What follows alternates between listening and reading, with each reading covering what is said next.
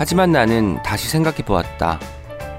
만약 오늘이 투표 날이고 내가 그날 저녁 죽을 줄 알고 있다면 아침에 투표를 안 하고 다른 일을 해야 내 죽음이 특별해지는 것인가?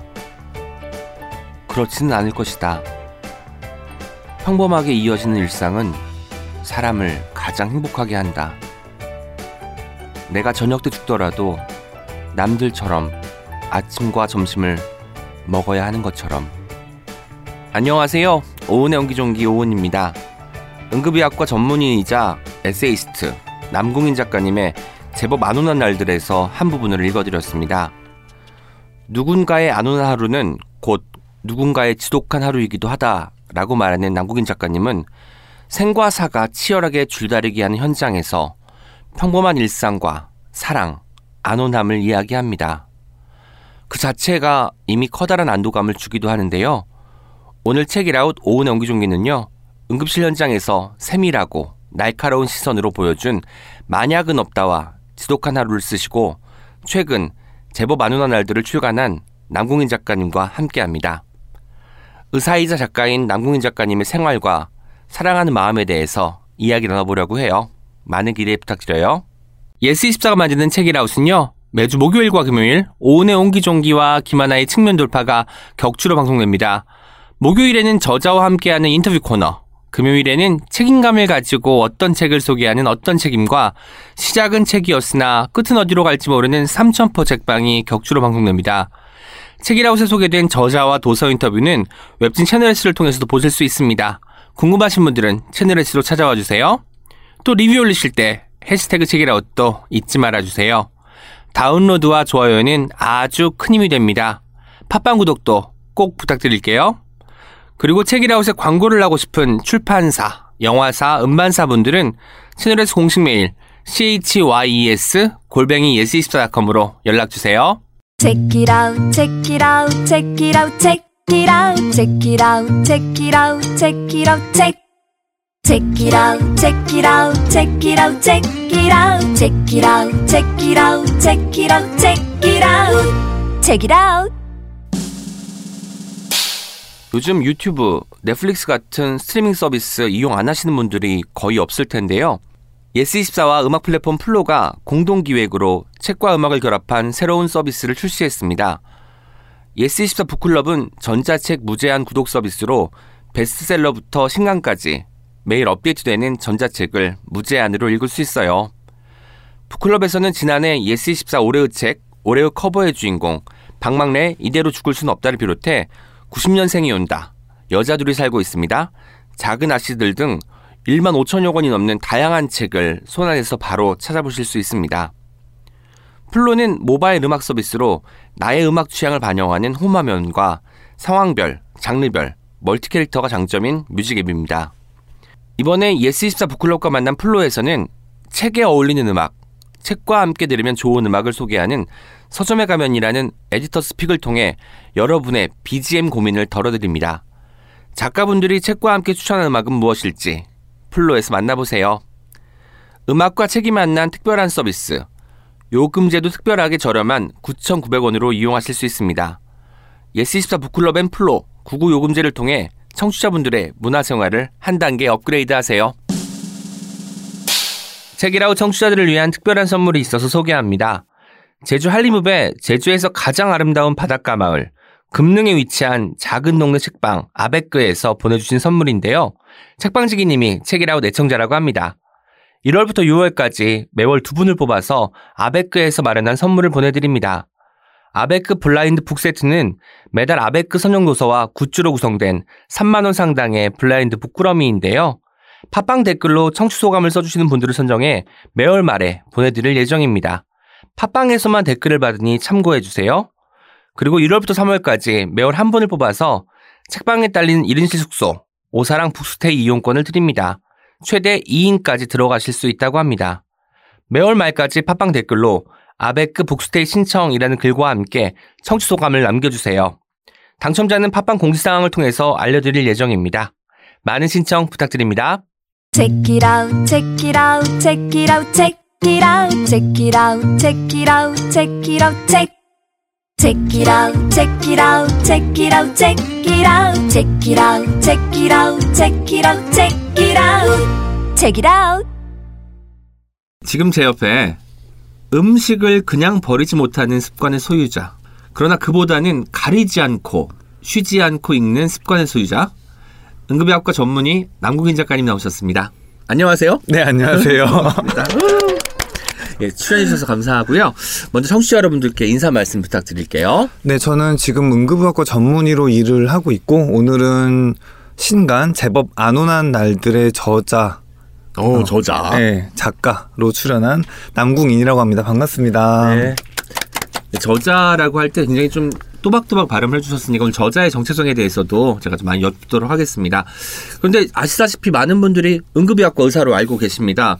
그런데 응급의학과 의사의 일과가 어떻게 되는지 좀 궁금한 분 많이 계실 것 같아요. 일단 아침이나 오후 낮절쯤에 출근을 해서 네. 그 다음날 밤, 그 다음날 아침까지 그 저희 병원 응급실에 오는 그냥 모든 환자를 책임지고 진료하는 역할을 하고요. 그다음에 아침에 퇴근하면은 그 다음 출근까지 이제 휴식을 취하고 이제 작가로 또 활동하는 그러면 그런 일상을 보내죠. 사실 네. 응급실은 24시간 동안 열려 있는 곳이잖아요. 네, 그렇죠. 근데 왜밤 근무만 하시는 거예요? 그러니까- 의문인가요? 아니요, 그냥 그 저희끼리는 24시간 근무 체제가 네. 훨씬 편해가지고 음. 아침에 출근해서 다음날 아침까지를 한 그 24시간을 그 네네. 사이클을 하나에 아 그러면 진짜로 하루 출근을 하면은 이틀은 쉬어야 되는 게 맞네요. 그렇죠. 아. 법정 근무 시간으로 치면은 이틀에서 3일을 쉬어야지 법정 근무 시간이 나오는 거죠. 한 번 근무가 타인의 3회 근무가량 돼요. 강도는 사실은 더 세고요. 밤에 근무하니까. 그러면 24시간을 어쨌든 일을 하시잖아요. 네네. 그러면 중간에 졸리기도 할 것이고 네네. 뭐 사람이 체력도 굉장히 떨어질 텐데 어떻게 회복하시는지 여쭤봐도 될까요? 그래서 잠을 일단 충분히 자고 가야 되고요. 아. 예. 그 다음에 돌아와서도 그냥 자는 수밖에 없어요. 그래서 여기 뭐 그 어떻게 작가로 돌아오냐 네. 이런 질문이 있던데 그냥 자는 거예요. 그런데 이게 딱 그 아침에 오늘 아침에도 네네. 그랬거든요. 딱 퇴근할 때 간밤에 이렇게 밤을 새고 이렇게 응급실에서 있다가 퇴근하면은 그 기분이 그 피로가 어떤 다른 피로랑은 종류가 되게 달라요. 음. 어, 이 그 특유의 그 간밤에 응급실에서 밤을 지샌 피로가 있어요. 그래서 딱 나른하게 몸몸이 쏟아지는 것 같고 그래서 집에 돌아오면은 일단 자지 않으면 아무것도 못 해요. 어떠한 행동도 못 하는 정도의 음, 피로예요. 그래서. 딱 자고 잠들기 전에 생각을 해요. 내가 이거를 자고 일어나면은 이제 글 쓰는 작가로서. 사람이 되겠구나. 뭔가 정체성을 바꾸는 데 있어서 자- 수면이라는 게 굉장히 중요한 네. 매개가 되는 거군요. 그래서 약간 하루키식 통로 같은 거예요. 자고 이렇게 타고 눈 뜨면은 작가로 나오는 그런 느낌이죠. 약간 자고 일어나면 나 이제 작가야 출근할 때까지 이게 온다는 게 정말 신기하고 재미있는 그 발상이고 어떤 현상인 것 같습니다.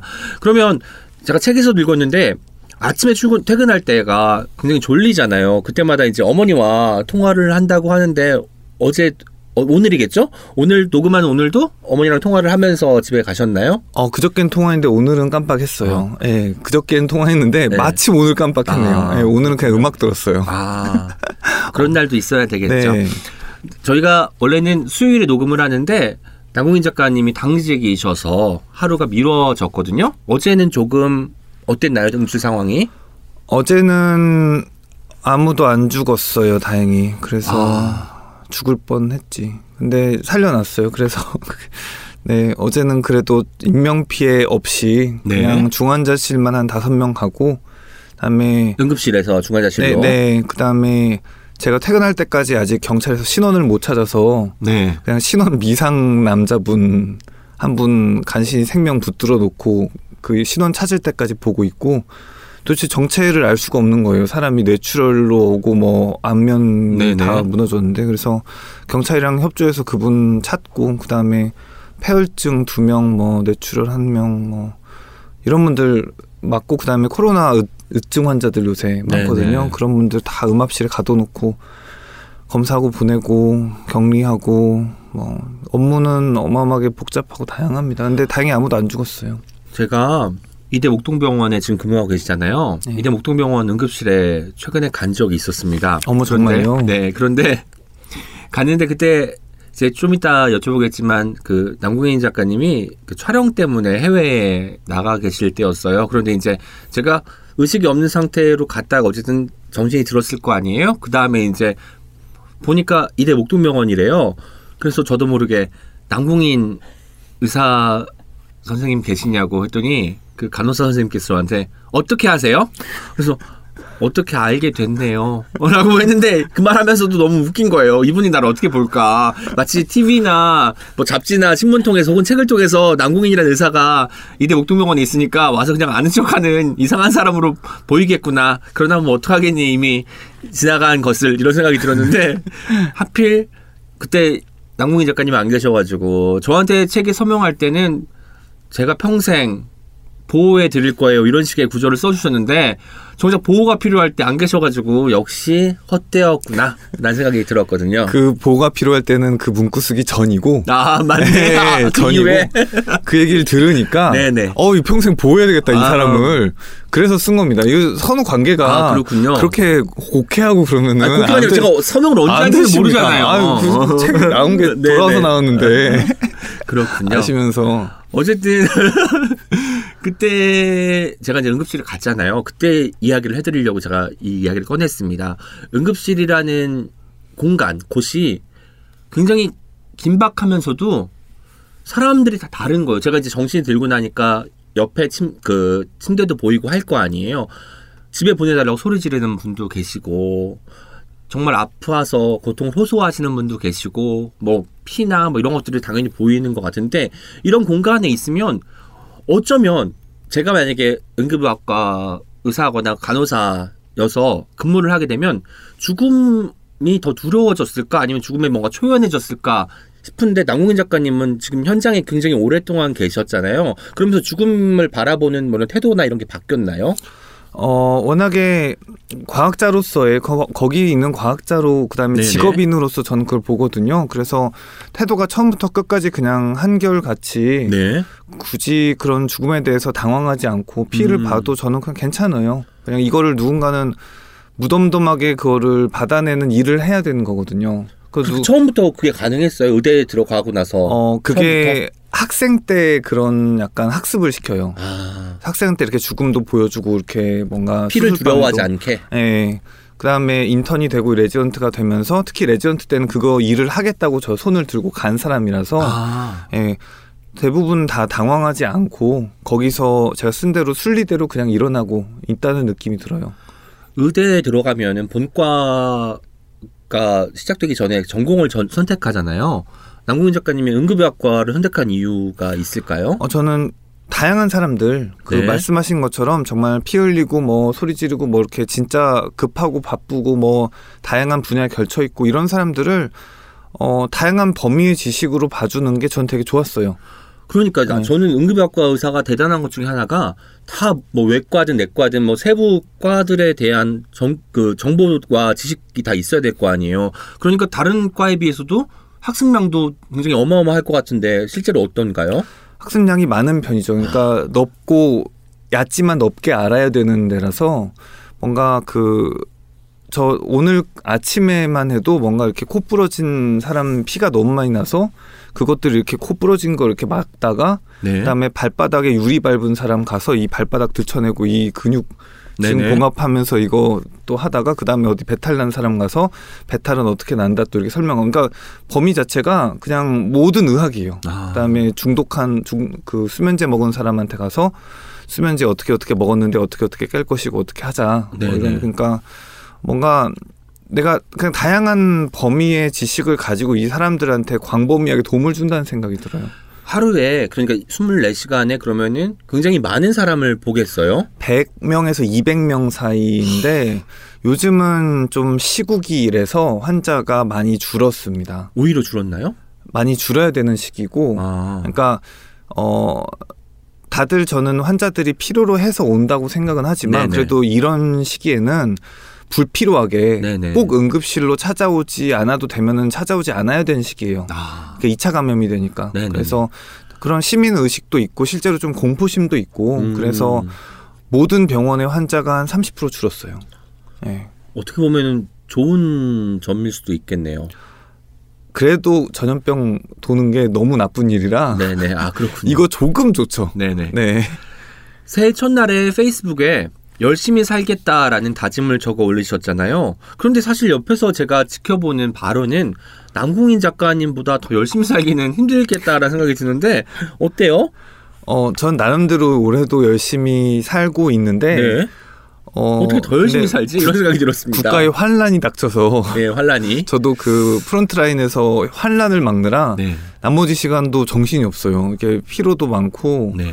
예, 그래서 책 나온 다음에 좀 약간 최근 몇 주 나태한 게 아닌가 음. 그런 생각으로 다시 열심히 살아야지 마음을 다잡고 있어요. 책이 나오면 보통 북토크도 하시고 이럴 텐데 지금 코로나 바이러스 19 때문에 이런 것들도 다 뭐 계획이 뭐 무산되거나 취소되거나 연기되거나 했겠어요? 네, 저는 3월 2일에 맨 처음 세상에 책이 나왔거든요. 네네. 그때가 한창 그 COVID 19가 네네. 돌 때여서 COVID 19. 예. 저도 앞으로 COVID 코로나 바이러스 감염증 19가 아니라 COVID 19라고 COVID 19가 발음을 하니까 뭔가 정말 있어 보이죠? 예, 네. 의학적으로 뭔가 좀 식견 있는 사람처럼 느껴집니다. 네. 그래서 COVID 19가 막 그 돌 때여가지고 네. 그래서 아예 그냥 연기되거나 무산된 것도 아니라 처음부터 없었어요. 아 그때 네. 책이 나왔기 때문에 네. 뭐 계획 같은 것은 처음부터 없었어요. 겨를도 없었군요. 네, 이게 거의 처음 두 번째쯤 되는 일정인 것 같아요. 네, 그렇군요. 아까 이제 제가 응급실 이야기를 하면서 그 세계 테마기행 이야기를 했는데 EBS 세계 테마기행 큐레이터?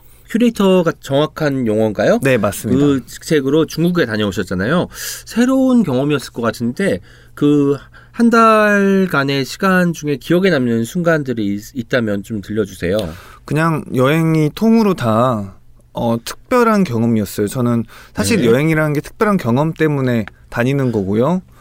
그래서 남궁인 작가님은 이미 근데 중국에 몇번 다녀오신 적이 있잖아요. 많이 갔죠. 네네. 네, 어학연수도 중국에서 잠깐 했었고, 네. 네. 중국이란 나라를 여행하는 것 자체를 좀 좋아는 했어요. 음. 근데 어 어쨌든 여행이 뭐 전 어학연수로도 가고 그냥 횡단으로도 가고 그냥 거의 그냥 박혀서 글을 쓰는 목적으로도 가고 이런 식으로 여행을 다니다 보니까 다른 종류의 여행이 없을까 해서 그 세계 테마 기행 전에는 크루즈 여행도 네. 네, 누구랑 갔었어요. 저랑 갔었습니다. 네. 네. 일주일 같은 방 환경재단에서 네. 진행한 친환경 그것도 그 위한 크루즈라는 그 배 위에서 펼쳐지는 여행이니까 완전 다른 종류의 네네. 여행인 거예요. 근데 이번에는 어떠한 방송 카메라랑 같이 제 음. 일거수 일투, 일투족이 담기고 와 예, 그리고 뭐 제가 항상 이 상황을 객관적으로 여행자이자 이 상황을 중개하는 역할이 돼서 계속 설명을 하면서 다니는 그래서 큐레이터군요. 네, 그다음에 설명을 해주고 실제로 방송을 보면은 뭐 광활한 대륙 뭐 이런 그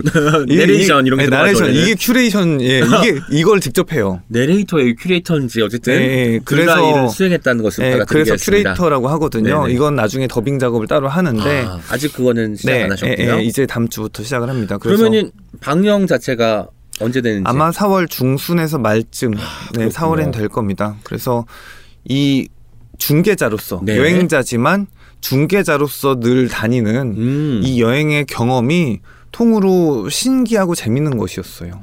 그렇군요. 그런데 저는 여행을 그렇게 좋아하는 사람이 아니어서 남웅민 작가님처럼 이렇게 이제 어떤 뭐 제안이 왔을 때는 저는 아마도 고사를 했을 것 같은데 중국에 여러 번 다녀오셨지만 이렇게 또 이제 뭐 중개자로서 큐레이터로서 내레이터로서 참여를 하실 때는 좀 마음가짐이 다르던가요? 평소에 내가 여행을 가겠어요 그때 마음가짐과? 그렇죠. 그러니까 처음에 그냥 내가 여행을 가서 봤을 거면은 네. 그냥 조용히 주머니에 손 넣고 아 저런 걸 파는구나 이랬을 텐데 큐레이터로 가니까 가서 그 약간 생생 정보통 리포터처럼 아. 와 이거 뭐 이거 어떻게 직접 만든 건가요? 막 이렇게 이 광활한 대륙 좀 보세요. 네. 와, 예. 또 약간 중국어를 옛날에 배운 게 있어서 네네. 또 중국어가 직접적으로 제가 막 말 거는 장면이 많이 찍혀야 재밌으니까 아, 거의 약간 동네 뭔가 시비꾼 음. 수다쟁이처럼 막 그 아저씨 그랬군요. 저그 위구르 아저씨 무슨 뭐 하자카 아저씨 뭐 이렇게 어디 민가 가서 같이 밥 얻어 먹고 뭐 불 떼고 저 말가죽으로 스키 만들고 뭐 그런 거 있잖아요. 아 말가죽으로? 네, 오. 말, 예, 작년에 죽은 말가죽 갖다가 뭐 스키 씌워서 아, 뭐 그런 그 세계 테마 기행류에 네네. 거기가 아니면 또 내가 굳이 거 만- 민가에 가서 말가죽 벗기고 네네. 예, 있지 않을 그런 경험들도 재밌었고 또 근데 뭐 또 가장 특이한 거는 사실은 이번 코비드 19 사태의 초반에 중국에 존재해서 네네. 아, 네, 여러 가지로 또 여러 가지로 많은 경험이 또 됐어요. 연락 같은 것들도 어떻게든 왔을 것 같은데 실제로 걱정을 하는 뭐 전화나 문자 같은 것들을 많이 받았나요? 네, 근데 발원지인 우한에서 3,000km가 넘는 위- 거리여서 네. 그 별로 처음엔 느껴지지 않다가 우한이란 시내를 봉쇄하고 시 그 도시 네네. 봉쇄한 다음에 계속 방역막이 중국 전역으로 그 조여 들어오는 아. 느낌이 나서 그 외국인이란 존재 자체가 어쨌든 타이 타지에서 온 사람이고 어떠한 감염원이 될 수 있고 심지어 여행객으로 왔으니까 돌아다니잖아요. 네네. 그러니까 방역 당국이 계속 이 그 못 다니게 이렇게 계속 감시하고 뭔가 결국은 갇히고 이 과정을 겪으면서 이런 것도 되게 특별한 경험이겠다. 네. 그래서 중국도 간신히 탈출하고 그다음에 그런 상황을 또 하필 중국에 의사가 있었으니까 네. 예, 뭐 언론에도 또 이야기하고 나 지금 아. 완전히 갇혔다. 음. 중국에서도 저는 사실 남궁인 작가님 하면 성실함이 어떤 대명사처럼 느껴져요. 중국에서도 매일매일 그렇게 촬영이 연속 이어졌겠지만 그때도 틈틈이 글을 쓰셨는지도 궁금해요. 네, 밤에 들어오면은 해 떨어지면 이제 촬영은 더 이상 못 하는데 네네. 해 떨어지면 이제 여행의 기본적인 거 그러니까 숙소 잡고 저녁 먹고 네. 그다음에 돌아와서 씻고 그러면은 한 밤 10시쯤 돼요. 그러면은 음. 그날 일기 쓰고 잤어요. 아, 그래서 일기 한 편씩 다 쓰고 자고 다시 다음 날 아침 일어나서 또 촬영하고 네, 그런 방식으로 기록은 계속해서 음. 일기 약 30편을 들고 왔고요. 아, 한 달이니까. 네, 한 달이니까. 그다음에 그 사이에 그 바이러스에 대한 글도 네네. 네, 써서 올리기도 했고요. 뭐 실제로 JTBC 뉴스룸하고 전화 인터뷰도 하시 하셨잖아요. 네네. 그리고 이제 그 이후에 지금 한 달 이상의 시간이 흘렀는데 지- 그때와 지금 코비드 19가 양상이 조금 달라졌다고 말할 수 있을까요? 지금 저희 개인들이 가장 유념해야 될 게 있다면 어떤 것이 있을까요? 양상은 그때와 지금과 완전히 다르죠. 지금은 지역사회 감염에 뭐 감염원도 워낙 많고 네. 그래서 근데 또 역설적으로 그때나 지금이나 보건 수칙, 방역 수칙은 거의 흡사해요. 그냥 음, 사람 많은데 가지 않고 사회적으로 거리 두고 마스크 착용하고 네. 손 많이 씻고 그다음에 뭐 그 위생 관리 같은 것들 철저히 하고 본인 컨디션 잘 챙기고요. 이게 음. 뭐 정부든 전문가든 공통적으로 강조하는 그런 것들이 어 똑같이 필요한 것 같아요. 실제로 40대, 50대 이상 남성분들이 이제 손을 많이 쓰셔서 감기 환자분들이 많이 줄었다는 웃지 못할 뉴스를 제가 접하기도 했는데 그 계절 독감이 완전 전멸했어요. 아 그렇군요. 네, 되게 특이하게 전멸했어요. 손 씻는 게 정말 중요하다는 것을 다시 한번 좀 알아볼 수 있는 대목인 것 그래서 같습니다. 매우 그 국가적으로는 아주 큰 재난이지만 네네. 그럼에도 그런 전국민적인 위생이 학습되고 그래서 좀 향후에는 어쨌든 좀 더 건강한 삶을 사람들이 살수 네. 있지 않을까라는 생각은 조금 들어요. 요즘 코비드 19 확진자 수가 어쨌든 두 자릿수로 내려왔잖아요. 이런 거 보면 이게 이 상황이 좀 뭐 마감 쪽으로 가고 있다고 봐도 될까요? 속단하는 어, 건가요? 이거는 약간 책읽아웃과 이제 네. 어디 어느 지점까지 멀리 온 것 같긴 네. 한데 책읽아웃 네, 시사 전망대 책읽아웃. 오늘 남궁인 의사 네. 모셨습니다. COVID 과연 어디까지 갈 것인가? 네. COVID 19 끝이 일부, 어디인가? 네. 근데 그 이제는 이제 저는 그냥 현장에서 그냥 환자 보는 입장이라서 정확히 전망하기는 어려울 것 같아요. 근데 네.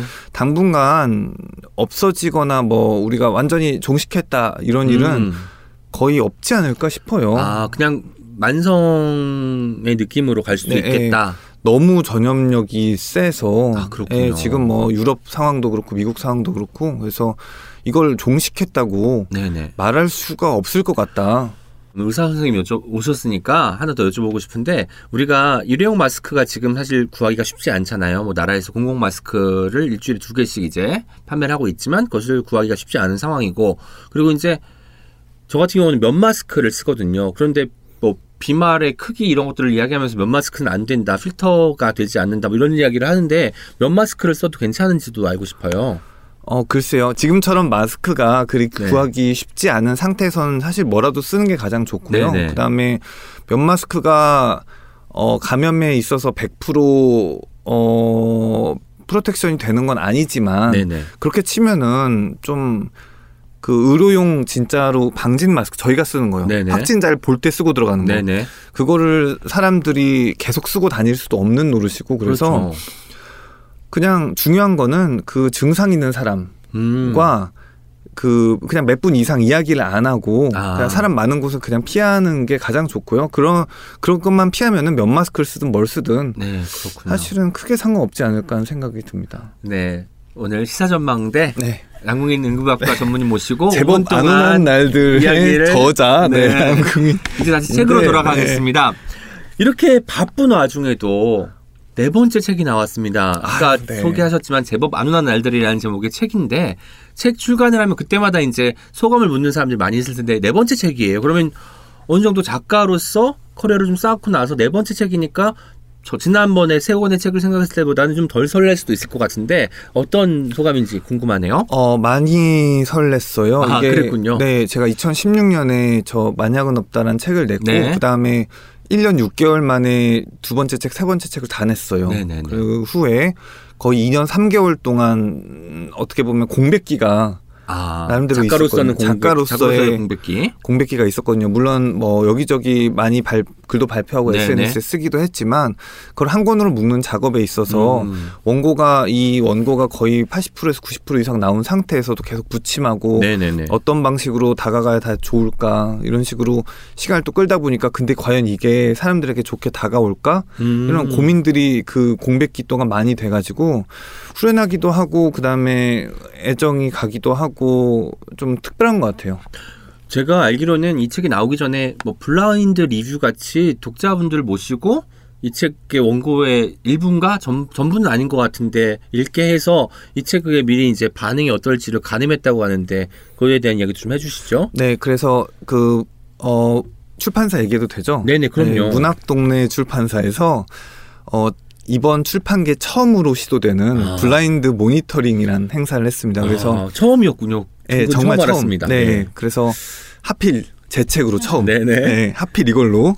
그래서 40명 정도의 44명인가 정도의 음. 그 독자들을 무작위로 모아서 네네. 어떤 책인지 가르쳐 주지 않고 성, 성별도 다르고 연령대도 예, 그냥 연령도. 다양한 사람들을 모집해서 이 책의 내용을 다 만들어진 책은 아니었어요. 그리고 이 책의 한 3분의 2 정도만 네.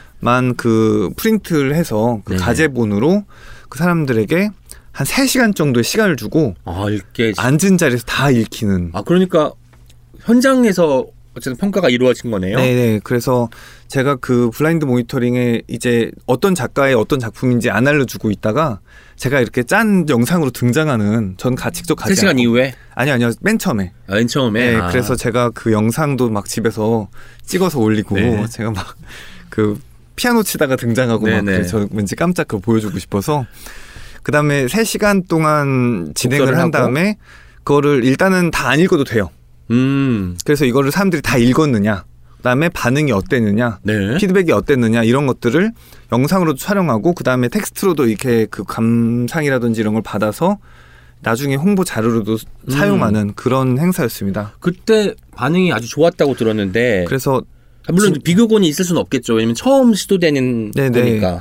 그래서 어제 꽤나 만만치 않은 분량임에도 네네, 불구하고 그렇죠. 정말 다 읽으셨어요. 아, 3시간 모든. 사람들이 모든 글을 끝까지 다 읽었고 그다음에 90% 이상은 추천을 강력 추천을 주셨는데 아, 그게 또 점수를 매기는 것처럼 네, 이제 네, 네. 지수를 그다음에 표기했군요. 또 아직 나오지 않은 책이어서 네네. 전 책을 이제 좀 더 나은 것으로 아. 독자들한테 만날 때 더 나은 것으로 만들려는 입장에서 그걸 한 거라서 그 모니터를 하고 반영을 한 다음에 좀 더 이거를 좀 목차를 바꾼다든지 글을 좀 음. 수정한다든지를 하려고 했는데 그분들이 너무 피드백을 좋게 주신 거예요. 네네. 아, 뭐 고칠 게 없다. 네, 다 너무 좋다.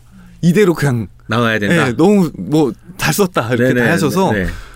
하나도 오히려 못 고쳤어요. 아, 네. 이미 좋다고 하는데 오히려 고치면 더안 좋아진 쪽으로 갈 네, 수도 있으니까. 어떠한 부정적인 피드백이 아이고. 한 개도 없어서 문학동네 쪽에서 사람을 샀나 제가 좀 알아보도록 하겠습니다. 예, 아못 가봐서 어쨌든 남궁인 작가님은 방금 이제 자기 책 이야기를 할 때 굉장히 설레하고 소년 같은 느낌이 드는데 그 정도로 엄청나게 쓰는 일에 대한 그 애정이 많은 것 같아요. 쓰는 일이라는 것이 그 남궁인 작가님의 삶에서 어떤 어느, 어느 정도로 중요한지 어떤 비중을 차지하고 있는지 여쭤보고 싶네요.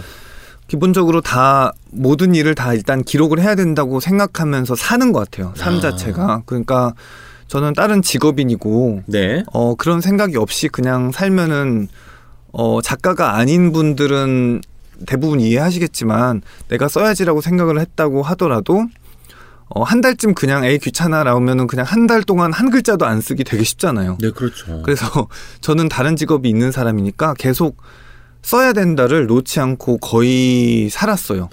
그 관성이라는 게 정말 중요한 것 같아요. 사실 글을 매일매일 쓴 사람에게는 글을 쓰는 게 부담이 아니라 하나의 즐거움일 수도 있고 루틴의 일부일 수 있는데 한동안 쓰지 않다가 이제 글 좀 써볼까 하면 오히려 못 쓰겠잖아요. 네. 그런데 그렇기 때문에 글 쓰는 몸을 늘 유지하고 계신 거군요. 그래서 모든 사건에 있어서도 이걸 어떻게 쓸까 그러다가 어 지점이 그럼 보여요 머릿속에서 네. 보입니다 그러면은 이걸로 이제 문장을 만들고 마지막 문단에 있는 좀 감동적인 문장부터 떠올라요 음. 그러면은 그걸로 이제 글을 조합하는 그런 방식으로 계속 놓지 않고 쓰고 있습니다 그렇군요. 이제 남궁인 작가님의 소개를 해드리도록 하겠습니다. 잘 들어주세요.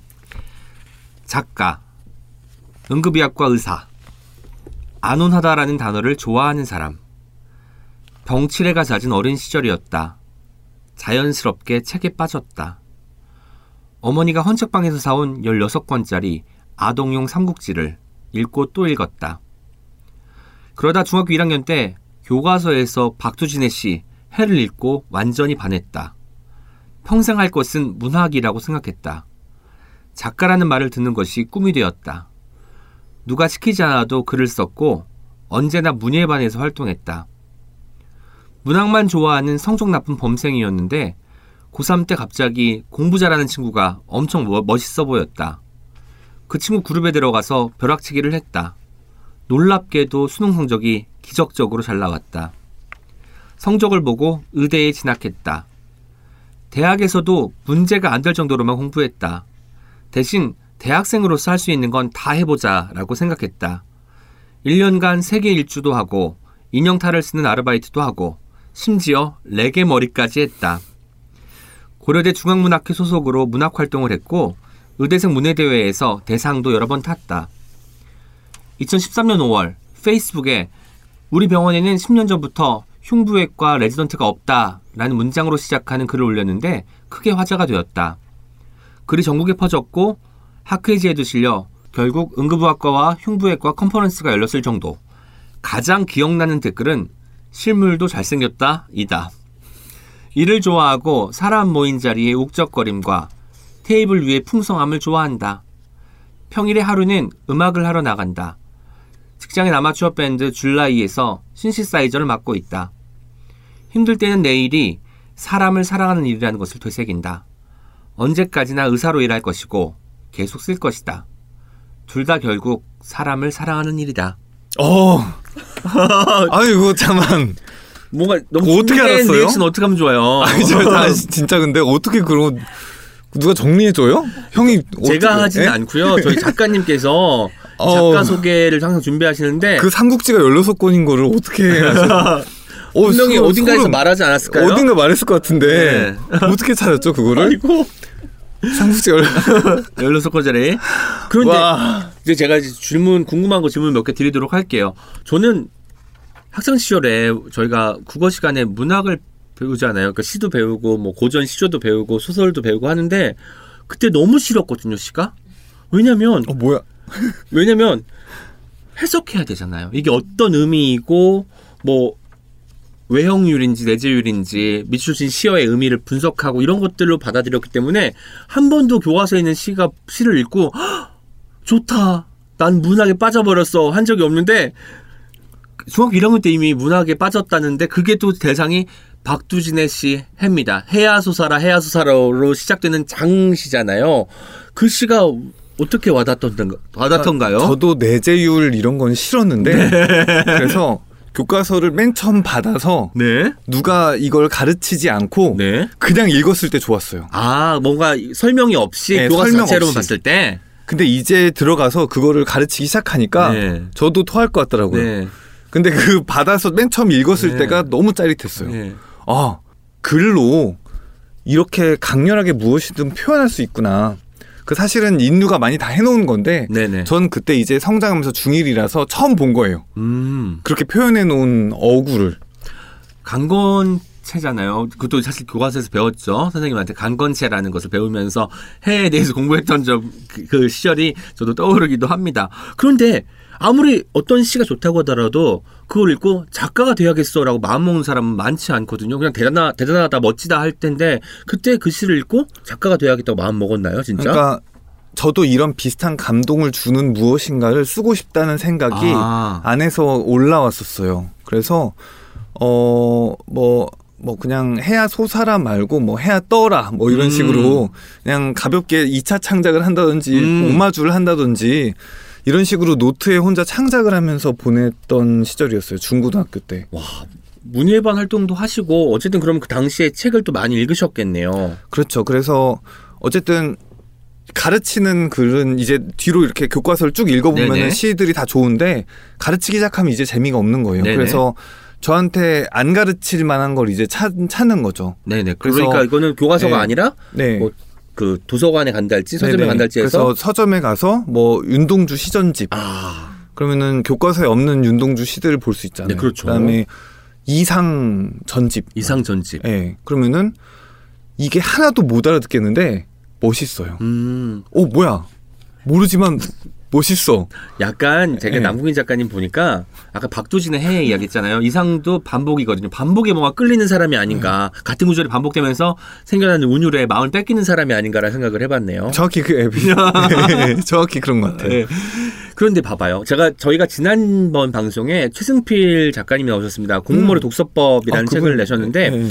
독서라는 것이 공부 머리를 만든다는 거예요. 그런데 이렇게 책을 많이 읽었기 때문에 고3 때 갑자기 공부 잘하는 친구 멋있어 보여서 벼락치기 공부를 했는데 수능이 잘 나올 수밖에 없었던 것이 아닌가라고 제가 연결시켜 보는데 어떤 어떤 것 같아요. 그 독서라는 경험이 실제로 수능의 어떤 성공과 밀접하게 연결이 되어 있는 것 같나요?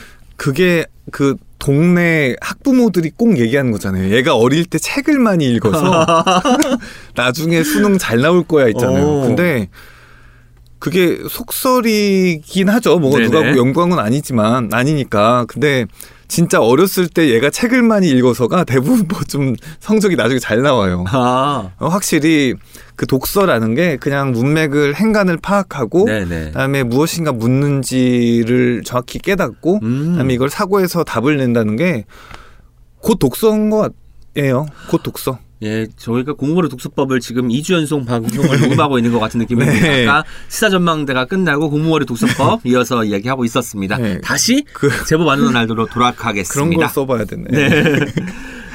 이런 생각이 들었습니다. 그 2013년 5월에 페이스북에 올린 글이 화제가 되었고 뭐 학회지에도 실리고 그 뒤에 이제 남궁이라는 이름을 세간에 알리는 어떤 계기가 되었잖아요. 그때 그 글을 올릴 때 마음이 어땠는지가 궁금해요. 그러니까 저는 의료계에 있었고 네. 저를 글 쓰는 사람이라고 전혀 생각하지 않았어요. 벌써 7년이나 됐거든요. 7년 전이군요. 그게. 네. 근데 어, 2013년이니까요. 네. 7, 8년 전. 근데 저는 그때 그냥 순수하게 분했어요. 내, 아. 예, 필드에서 내 환자가 죽어가는 게.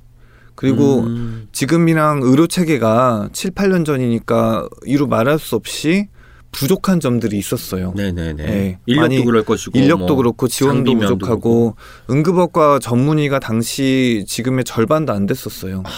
숫자 자체도 그렇고 뭐 약간 주먹구구랑 가까운 그런 체계였는데 당시에 그런 체계 미비로 내 환자가 연달아서 죽는 일이 있었거든요. 네. 그게 너무 분해서 응급실에서 이 환자를 보면서 정말 환자를 진료하면서 썼어요.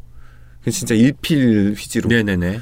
그 분노가 좀 전달이 갑자기 됐던 것 같아요. 그래서 그때부터 아 내가 이렇게 무엇인가를 감정을 가지고 쓰면 이거를 전달할 수 있는 사람이구나라고 음.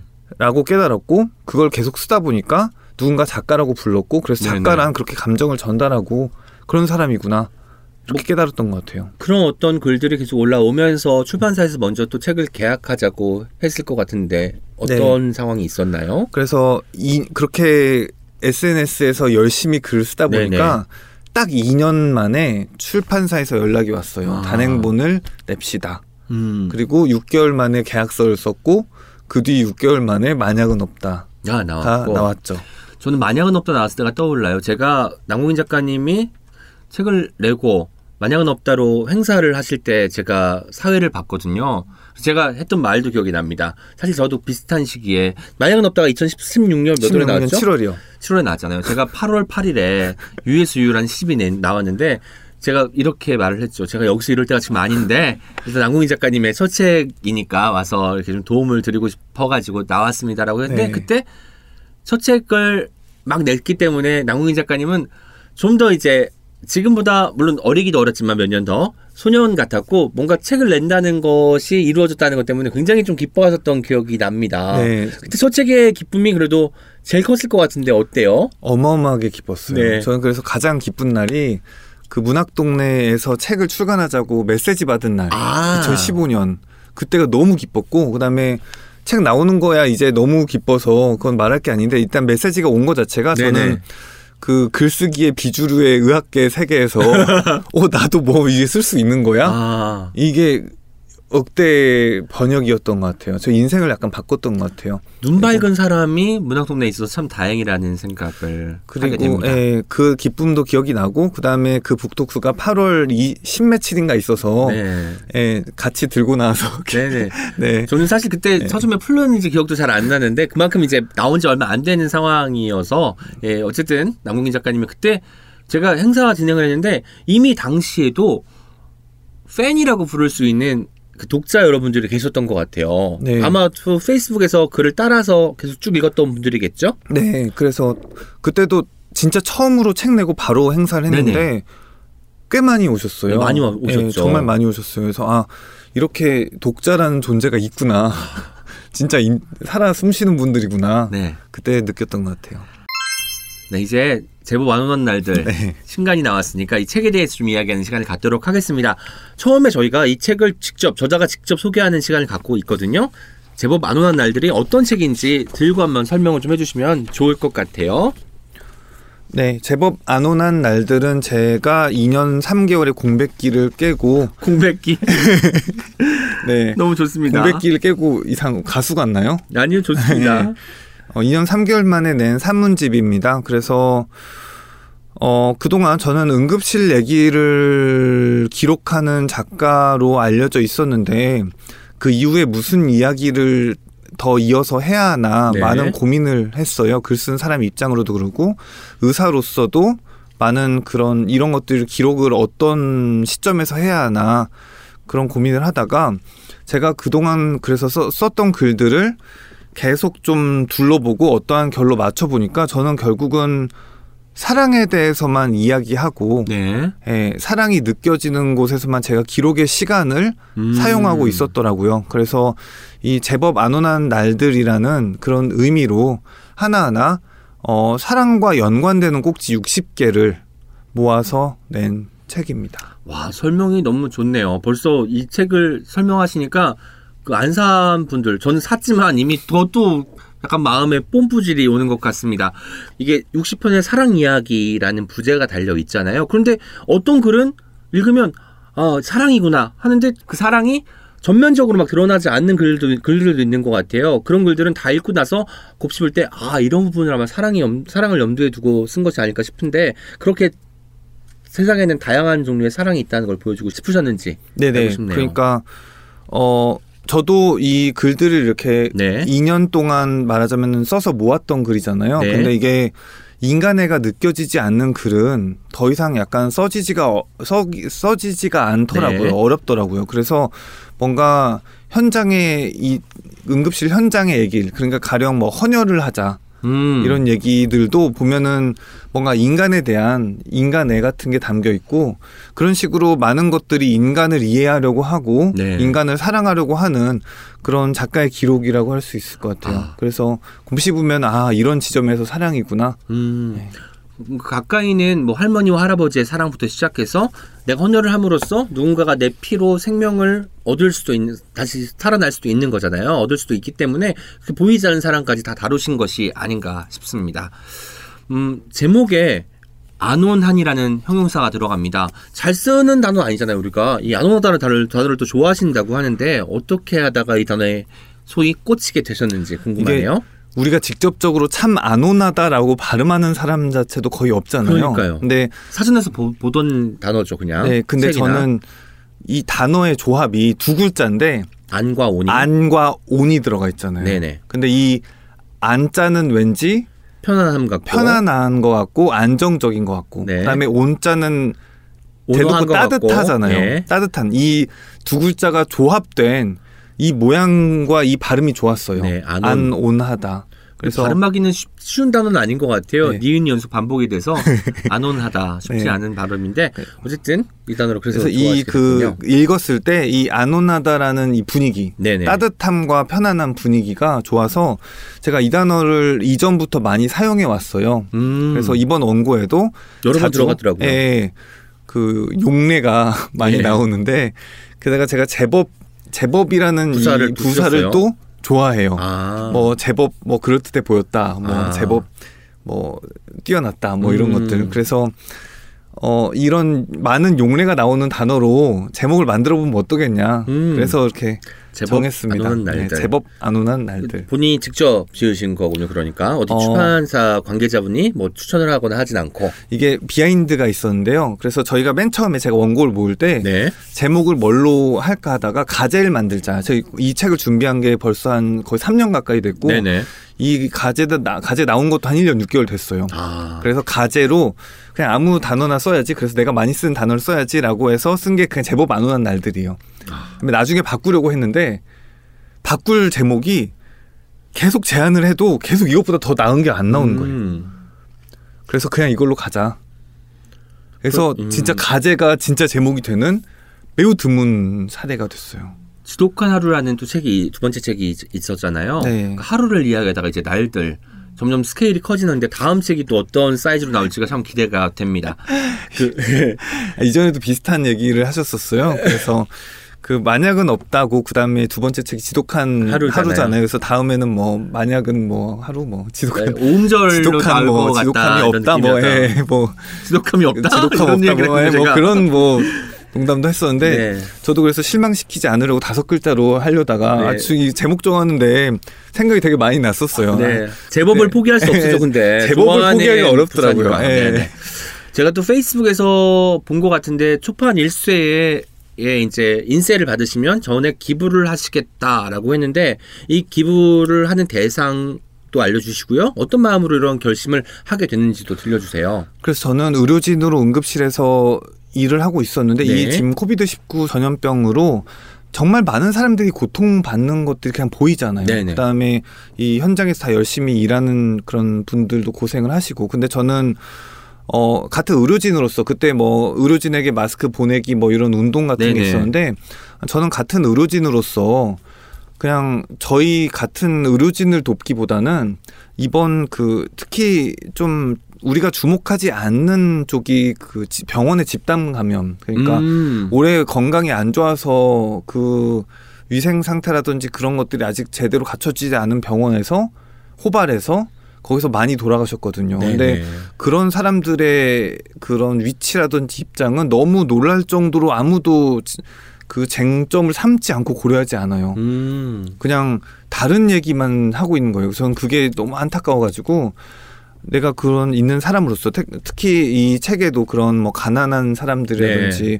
그런 이야기들이 많이 담겨 있거든요. 그래서 이번 코비드 19 사건으로 고통을 받을 의료 취약계층 아, 취약겠지. 예, 쪽에 기부를 하겠다고 이 시기에 책이 나오는 이상 사회에 좀 책임을 지고 그렇게 기부를 하겠다고 선언을 했습니다. 1쇄 초판 1쇄를 전에 기부를 하겠다고 했고 지금 3쇄를 제가 찍었다고 아까 건너 들었, 들었던 것 같은데 그럼 1쇄의 그 인쇄가 들어 아직 안 들어. 아직 안 들어갔나요? 그래서 미리 지금 그 그냥 미리 선불로 네네. 미리 기부하려고 알아보고 있어요. 네네, 그렇군요. 그것도 적당한 곳에 기부가 돼야 어, 돼서. 기부처도 진짜 찾기가 쉬운 게 아닌 것 같아요. 왜냐면 네. 또 투명해야 내가 어쨌든 마, 보낸 마음이 제대로 쓰일 수 있을 텐데 그렇지 않은 것도 있을 것 같다는 생각이 들기 때문에 네. 잘 찾는 것도 중요한 것 같습니다. 그 시작하는 글 그리고 마치는 글이 둘 다 외국의 현장에서 쓰인 글들이에요. 시작하는 글은 일본에서 쓰였고 그리고 끝나는 글은 프랑스에서 쓰였던 것 같은데 맞죠? 네. 근데 이 두 개의 글이 어쨌든 당신을 호명하면서 긴밀하게 연결되어 있는 것 같거든요.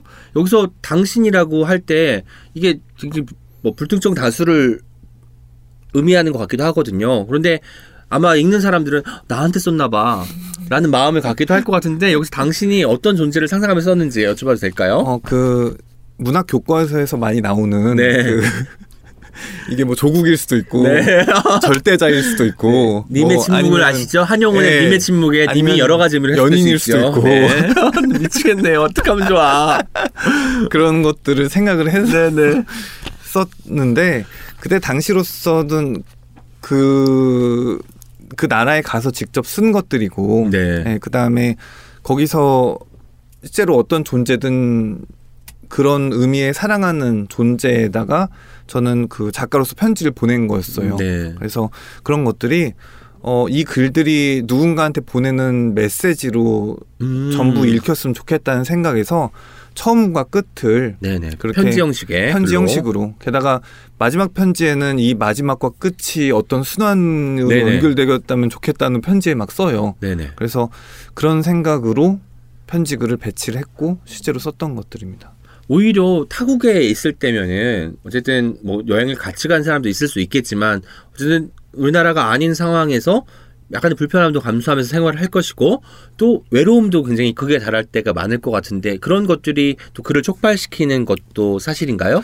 당연하죠. 대부분 거의 저는 혼자 네. 다녔고 이 혼자 다니다 보면은 제가 혼자 놀길 정말 잘하는데 대부분 거의 글을 쓰고면서 놀아요. 음. 그래서 이 여행 입고를 그냥 그 타국에서 한 편 혹은 두 편 정도 글을 지어오는 네. 그런 여행이 되거든요. 그래서 이 여행과 이 편지 한 통과 바꿨구나 그런 식으로 여행을 오래 다녔어요. 그런 것들이 촉발시키는 계기가 당연히 된 거죠. 외로움이. 제가 왜 지금 웃고 있냐면 뭔가 남궁인 작가님하고 이야기하는데 자꾸 고등학교 때가 떠오르는 거예요. 아까 한영훈 이야기도 나오고 뭐 우리가 박두진 이야기도 했지만 이꼬르라는 말을 쓰신 들으니까 수학 선생님이 이꼬르 많이 쓰셨거든요. 수학 선생님의 그그 사진 발음이 떠올라가지고 제가 또 아, 웃고 말았습니다. 그랬어요? 네, 이꼬르라는 말을 아, 쓰셨습니다. 네, 라틴어 아니에요? 모르겠습니다. 이퀄의 콩그리시 발음인 줄 알고 있었는데 뭐 라틴어라고 하고 라틴어 넘어가도록? 하겠습니다.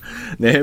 어쨌든 그래서 글 쓰는 것이 커다란 일이 되었어요. 남궁인에게. 그러면은 언제 어디서든 뭐 노트북이든 뭐 노트 같은 데 기록을 하시잖아요.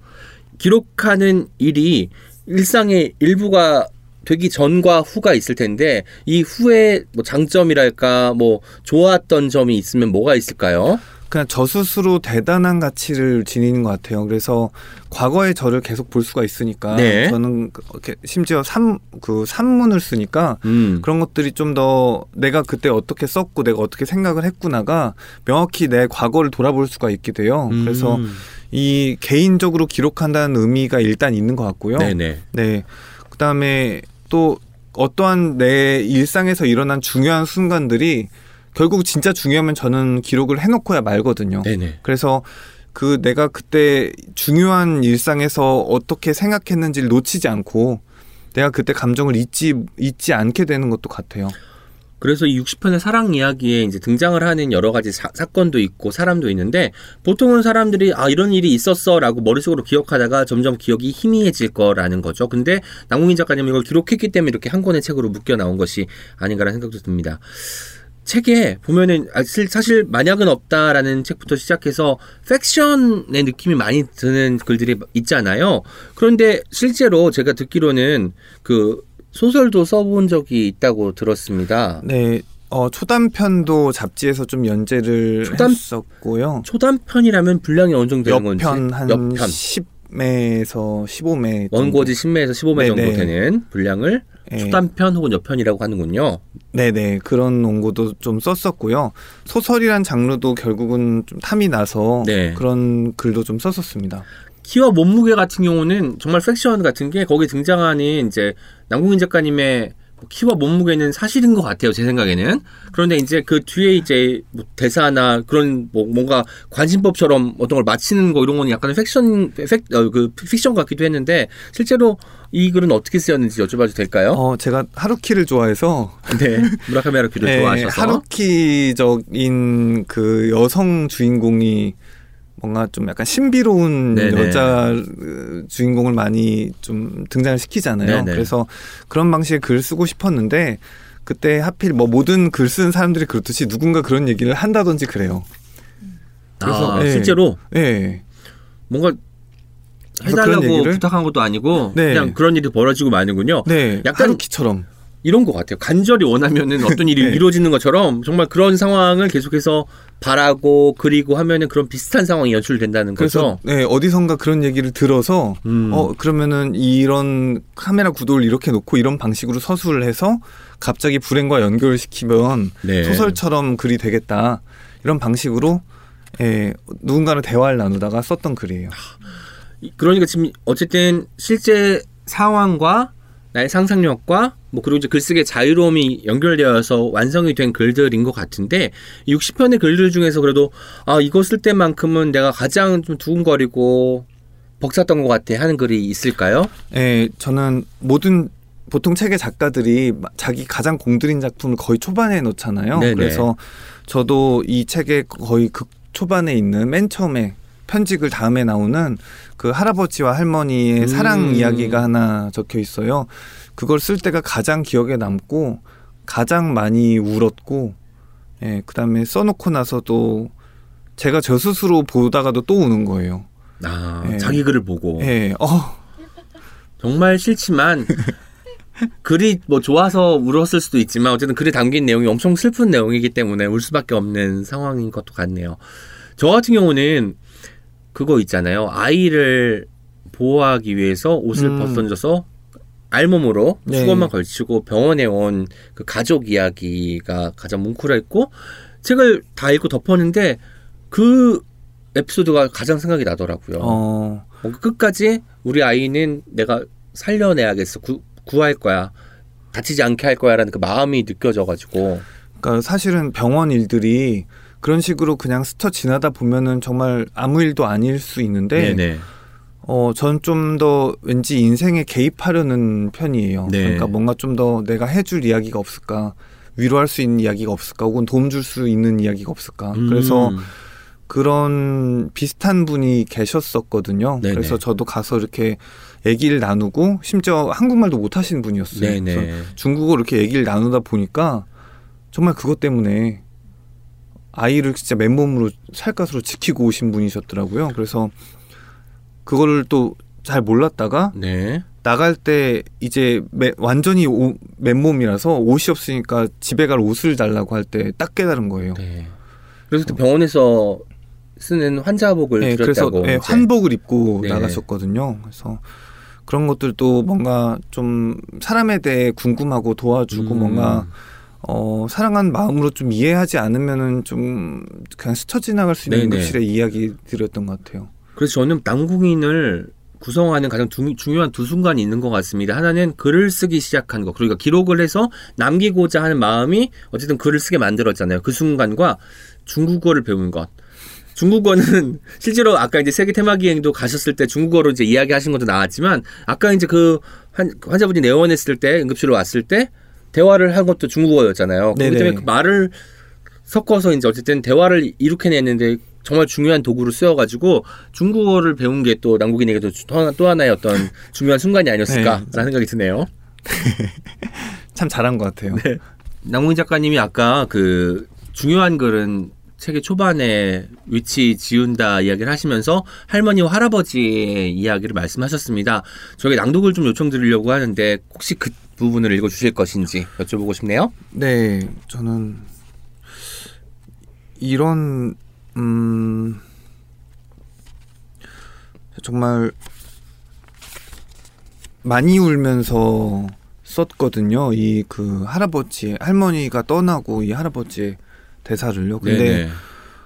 어 이게 어떻게 보면은 그냥 어떤 드라마 대사 같기도 하고 맞아요. 어떠한 좀 통속적인 대사 같기도 하지만 놀랍게도 병원에서 이런 상황이 닥치면 진짜로 이렇게 얘기하시는 분들이 계세요. 그리고 이런 대사들이 통속적일지 몰라도 가장 슬퍼요. 네.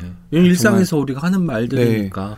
그 말처럼 소중한 게 어디 있겠습니까? 그 그냥 아무리 의료진이어도 그런 얘기 들으면 다 도망가요. 그 앞에서 아. 안 울려고.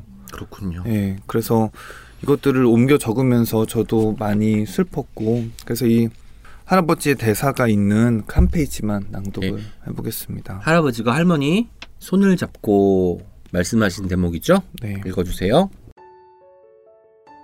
자넨 나와 함께 오래 살았네. 감사했네. 여보 당신. 나는 행복했네. 많은 사람 중에 자네와 평생을 함께해서 나는 행운하였네. 그 행운이 60년도 넘었네. 그래서 나는 너무 운이 좋았네. 그렇게 생각하지 않은 순간이 없다네. 이제 자네가 떠났으니 나는 오래 살지 못할 것일세. 대신 나는 자네가 기다리고 있다는 걸 안다네. 먼저 갈게. 좋은 곳이라고 들었네. 여기보다 평온한 곳이라고 들었네. 어떻게 우리가 같이 한날 한시에 가겠나. 대신 자네가 먼저 간 것일세. 죄책감으로 시신을 정리하려던 의료진은 전부 멍청하게 서 있었다. 이제 그들의 몸과 손은 가라앉아 다만 할아버지의 넋두리를 들으며 몸을 떨고 있었다. 할아버지는 주변을 아랑곳하지 않고 말을 이었다. 가서 기다리고 있게. 먼저 가게나. 곧 가겠네. 곧 따라가겠네, 자네. 지금 모습이 조금 수척할지라도 자네의 영혼은 편안해졌음을 믿는다네. 자네가 이런 모습이라고 나는 자네가 고통스러웠을 것이라고 생각하지 않는다네. 그래서 나도 괜찮네. 예기치 못했지만 괜찮네. 곳곳에 좋은 곳에서 헤어지지 않을 것일세. 이젠 헤어지지 않겠네. 사랑하네. 사랑하는 사람이 있으니 잘 가게. 잘 가게 나. 네. 네. 읽으면서도 뭔가 최대한 감정이 격양되는 걸 막으려고 애쓰는 게 막 느껴졌어요. 실제로 읽으면서도 또 그때 그 상황이 네. 떠오르는 것 같은데. 네, 정말 이런 게 생각지 못할 말들이 네네. 그런 응급실 특히 의료 현장에서 이렇게 나온다는 게 네. 어, 맞아 저희 다 도망갈 정도의 충격이었거든요. 그럴 네. 것 같아요. 네, 많은 분들이 또 이렇게 슬퍼하시고 그래요. 네. 네. 저도 읽으면서 초반에 찡하기 시작하니까 이거 어떻게 다 읽을 수 있을까 하는 자리에서 천천히 읽어야 될 수도 있겠다. 하긴 60개의 사랑 이야기라는 것은 어쨌든 삶과 죽음이 다 녹아 들어가 있기 때문에 하나하나 허투루 읽을 수가 없겠구나라고 마음을 다잡게 해준 글이기도 했습니다. 이런 것 같아요. 사실 죽음의 현장, 그 삶과 죽음이 교차하는 현장에 계시니까 뭐 삶의 의미나 죽음의 의미 같은 질문을 많이 받을 것 같은데 저는 그렇게 큰 질문을 못 드릴 것 같고요. 그 죽음을 매일매일 목도하고 있는 사람이 오히려 저는 삶에 대한 의지를 더 많이 다지게 될 수도 있다는 생각이 들거든요. 그 많은 죽음을 목격하고 개인 남궁인이 삶을 바라보는 태도가 혹시 바뀌었는지가 궁금하거든요. 글쎄요. 그래서 이번에 저한테 되게 많이 물었어요. 죽음에 네. 대한 전문가다. 이 전문가. 사람이 죽음을 정말 많이 보니까 뭐 사람들이 이렇게 많이 물어보더라고요. 죽음의 의미가 도대체 무엇이라고 생각하십니까? 그 다음에 이 죽음으로 비추었을 때 삶의 의미는 도대체 우리가 어떻게 살아야 합니까? 네. 이게 사람들이 공통적으로 정말 궁금해하고 많이 묻는 질문이구나 이런 생각이 들었는데 이번에 저는 그래서 그렇게 썼어요. 죽음은 내가 있는 공간에서 순리대로 진행되고 있으며 그것이 당신이 더 희망차게 혹은 더 절망적으로 살아야 하는 이유가 되거나 거꾸로 삶의 의미를 비추는 무엇인가는 되지 못한다. 죽음이 자신에게 오지 않았음에도 그것을 먼저 지나치게 생각하는 것은 낭비다. 나는 실존을 다루는 과학자로서 또 그 일을 업으로 행하는 사람으로서 이렇게밖에 말할 수 없다. 삶의 의미는 나도 아직 모른다. 하지만 네. 죽음은 있다. 네. 죽음이 있다라는 것 그리고 이제 죽음을 목도하기 때문에 그것을 가장 이제 담담하게 말할 수 있는 사람이라는 생각이 네, 드네요. 그래서 저도 의미를 사실은 잘 계속 물어보면 물어볼수록 또 잘 모르겠더라고요. 네. 저는 제 업을 그냥 죽음을 과학적으로 판단하는 일을 하고 하지만 삶의 의미는 저도 생각할 게 많고 그래서 이런 질문을 받다가 생각을 해보니 이런 문장이 나왔던 것 같아요. 개개인마다도 삶의 의미가 다 다를 테니까 이 질문은 어쩌면 정말 그 커다라면서도 그 개인적인 질문일 수도 있다는 생각이 드네요. 저는 좀 책을 읽으면서 다 어쨌든 어떤 사연의 출발해서 그 사람과 사랑을 어떻게 연결 짓는지를 바라보는 게 저한테는 굉장히 큰 흥미로움이었는데 한 가지 좀 눈에 띄는 글이 있었어요. 가령 헌혈합시다 같은 글은 어떤 직접적인 메시지를 전달하고 있잖아요. 저는 그 글을 읽으면서 놀랐던 게 우리나라에 우리나라에 이렇게 피가 많이 부족하구나 피해 수급이 안 되는구나를 그때 알았습니다.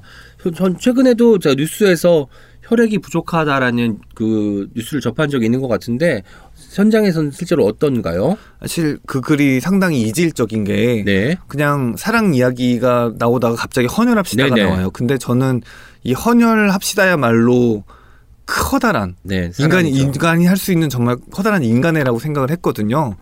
그래서 이런 글을 실게 되었고 지금 혈액 그 보유량이 거의 최악이에요. 재난 상황입니다. 아, 지금 그 수혈하는 그러니까 혈액 원 자체요. 그 우리가 헌혈하는 네. 헌혈 원 자체가 그런 감염 위험이 있어 다 닫아버렸어요. 아. 그래서 이런 시기에 헌혈을 찾아서 하는 사람이 진짜 애국자예요. 음. 저도 이 지금 이 녹화 끝나고 헌혈하러 가려고 아. 그렇게 생각을 하고 있습니다. 헌혈을 할 때 뭐 이런 게 있잖아요. 뭐 전혈도 있고 네. 뭐 혈소판만 헌혈하는 경우도 있고 하는데 네. 어떤 게 가장 큰 도움이 되는지 그냥 전혈을 싶어요. 하시면 돼요. 전혈을 하면 네, 좋나요? 그 부분 뭐 성분 헌혈은 약간 어, 특수한 경우에만 사용되는 경우가 많아서 네. 예, 그냥 전혈을 하시면 됩니다. 뭐 이렇게 네. 아, 그렇군요. 알겠습니다. 네, 그냥 하시면 됩니다. 뭐든 다 도움이 돼요. 무조건. 예. 저도 어디 버리지 않아요 우리가. 그 남궁인 작가님 말씀 들으니까 끝나고 같이 헌혈하러 가도록 하겠습니다. 그 저는 가난을 다룬 글도 굉장히 인상적이었어요. 근데 가난을 단순히 뭐 우리가 가난한 사람들 도와야 된다 이게 아니라 시민으로서 당연히 누려야 되는 것들을 누리지 못하는 것에 대한 이야기를 하셨는데 가난이라는 것이 인간의 존엄을 어떻게 해치고 또 해치게 되는지 그런 거에 대한 이야기를 좀 듣고 싶어요. 그게 결국은 이 사회에서 가난한 사람이란 존재할 수밖에 없게 되는데 네. 어쨌든 아픈 사람이 가난할 확률이 좀 더 높을 수 있잖아요. 근데 그렇죠. 그런 분들을 어- 전 전문적으로 계속 만나보는 직업을 가지고 있고요. 근데 봐서 이렇게 이야기를 하고 뭔가 이렇게 좀 도움을 드리려고 하다 보면은 그냥 보통의 사람이 생각하지 못하는 방식으로 생각을 하세요. 이 음. 고통은 그냥 내가 참아야 되는 거고 이걸 내가 참지 않으면은 누군가한테 해를 끼치는 거고 그래서 자기는 그냥 죽는 게 옳고 네. 예, 이런 식으로 생각을 하시는 분들이 생각보다 또 있으세요. 아, 그렇군요. 그래서 그런 것들을 보면은 참 기가 막혀요. 하, 진짜 인간이 어 가난한 거는 가난한 걸 둘째치고 인간이 어쨌든 권리를 누릴 게 있는데 네. 이렇게까지 좀 생각 자체가 이렇게 어떠한 보통 사람의 생각을 못할 정도로 비참해야 하나. 그래서 그냥 어떠한 주장도 없이 그 사람과 이야기를 하는 걸로 끝냈거든요. 사실 네. 가난한 사람을 돕자 이런 주장도 어떻게 보면 진부할 수 있는데 이런 사람이 실존한다는 걸 보여주고 싶었어요. 그게 좀 그, 그렇기 때문에 더욱더 울림이 컸던 것 같아요. 사실 우리는 현장에 있는 사람이 아니기 때문에 전에 들으면서 또 상상하게 되고 아 이걸 직접 마주했을 때의 기분은 어떨까 돌이켜 보게 되잖아요. 그런 부분이 참 좋았던 것 같아요. 그런 부분도 인상적이었어요. 남궁인 작가님이 그 글을 쓰셨지만 실제로 그 진단명이라는 글에서는 가난이 모든 죽음의 가장 큰 이유라는 대목이 나오잖아요. 그 말을 들었을 때 수업에 있었던 학생들이 굉장히 놀라는 장면도 연출이 되고요. 그걸 처음에 들으셨을 때 어땠나요? 그러니까 이것들이 어떠한 이 글은 약간 소설적으로 쓰여져서 네네. 어떻게 보면 진짜가 아닐 것 같은데 진짜 저희 교수님이 들어와서 수업을 이렇게 하셨어요. 그래서 그 수업을 잊을 수 없을 것 같아요. 네, 그래서 이것들이 계속 기억에 남아서 사실은 제가 이 그 수업을 들은 거랑 이 글을 쓴 거랑 거의 10년이 넘는 차이가 있는데 네. 그거를 그때까지도 기억을 해서 써낸 거거든요. 정말 잊을 수가 없었어요. 그러니까 가산점을 받겠다고 아이들은 암이요, 네. 고혈압이요, 당뇨요, 네. 뭐 심장 심혈관 질환이요, 뭐 아니 폐암이요, 간암이요 다 본인의 책을 외우시는 것 같아요. 이 순서가 아까 제가 책을 봤던 그 순서랑 너무 유- 똑같습니다. 그 순서가 그 진짜로 의학적으로 사람을 죽이는 그 순서예요. 아 가장 예, 그게 예, 1, 2, 3, 4이군요. 예, 사실은 예, 고혈압 이런 게. 예, 뭐 시- 그러니까 그냥 생각할 수 있는 네네. 예, 그것들이요 다. 아, 근데 교수님이 다 아니라고 한 다음에 가난이다. 네. 이 가난의 진단명이 있는데 이거다. 우리가 한국만 생각해서는 안 되고 전 세계 사람들로 확대하면은 가난이 사람들을 일차적으로 죽이는 거다. 음. 근데 이게 너무 강렬했어요. 아, 이렇게 생각하는 의사도 있구나. 이렇게 생각하는 교수님도 있구나. 이렇게 좀 처음 느꼈던 것 같아요. 음. 저희 막상 그 수업을 하고 있- 받는 입장에서요. 그래서 그런 것을 잊지 않고 기록했기 때문에 많은 분들이 아마 제, 저처럼 진단명이라는 글을 읽고 여러 번 오랫동안 생각이 잠겼을 것 같아요. 곱씹는 구절도 많을 거고요. 그래서 고맙다는 이야기 드리고 싶습니다. 교수님에게 그리고 그걸 기록하신 남궁인 작가님께 고맙습니다. 최근에 코비드 19에 대한 이야기도 많이 올리시지만 그 전에는 뭐 열사병 이야기도 쓰셨고 PC방 살인 사건에 대한 이야기도 이제 올리기도 하셨는데 뭔가 시의적인 이야기잖아요. 근데 그럴 때 발언을 하는 게 어떻게 보면 좀 더 주춤하거나 내가 이런 말을 해서 어떤 소요를 불러일으키는 게 좋은 것일까 해서 주저하게 되지는 않는지 또 궁금했어요. 대단히 많이 주저합니다. 왜냐면 또 영향력이 굉장히 큰 사람이 되었기 때문에 더 옛날보다는 더 그럴 것 같은데. 그래서 대부분은 쓰지 않고 아, 이게 어떠한 공익적인 완벽한 목적이 있다고 판단할 때만 그 글을 작성을 합니다. 네. 근데 글이라는 건 결국은 제가 썼지만 어떻게 예상치 못한 방법으로 소비된다든지 다른 식으로 해석되는 경우가 많아서 이런 이슈에 대해 목소리를 낼 때마다 많이 배우고 음. 또 많이 되돌아보고 생각하게 해요. 그리고 글이란 건 이렇게 무서운 거구나. 기록한다는 건 이렇게까지도 어떤 거를 소요를 일으키고 바꿀 수 있구나. 네. 이런 것들도 느낍니다. 그때마다. 저는 개인적인 질문 하나 더 드릴게요. 응급실에서 여기서 책에도 나오지만 어떤 학회의 발표자가 뭐 응급실에서 뭐 실수한 적이 없습니까? 뭐 사람을 살리지 못한 적이 없습니까? 이런 거 질문을 하잖아요. 그런데 이제 사람들이 다 서 있다가 좀 앉기 시작하는 거죠. 근데 그런 기억들이 있으면 그게 트라우마가 될 것 같아서 저 같은 경우는 진료를 하거나 누군가를 치료하는 게 굉장히 힘들 것 같은데 그런 상황을 어떻게 극복하셨는지도 듣고 싶어요. 결국은 그 사람들이 앞으로 내가 볼 사람들을 돕는다고 생각을 해야 돼요. 아. 그래서 어차피 완벽한 인간은 없고 그 그렇다고 그 완벽히 모든 걸 트레이닝 되는 사람이 모든 걸 다 볼 수도 없고 그래서 우리끼리도 그런 얘기들 많이 합니다. 어차피 인간이 완벽하지 않으니까 이 진료를 볼 때 그 맨 처음 햇병아리 의사들이 네. 처음부터 완벽하게 할 수가 없어요. 그래서 그 자기한테 진료를 받은 사람들한테 고마워해라. 음. 네, 이런 얘기를 많이 합니다.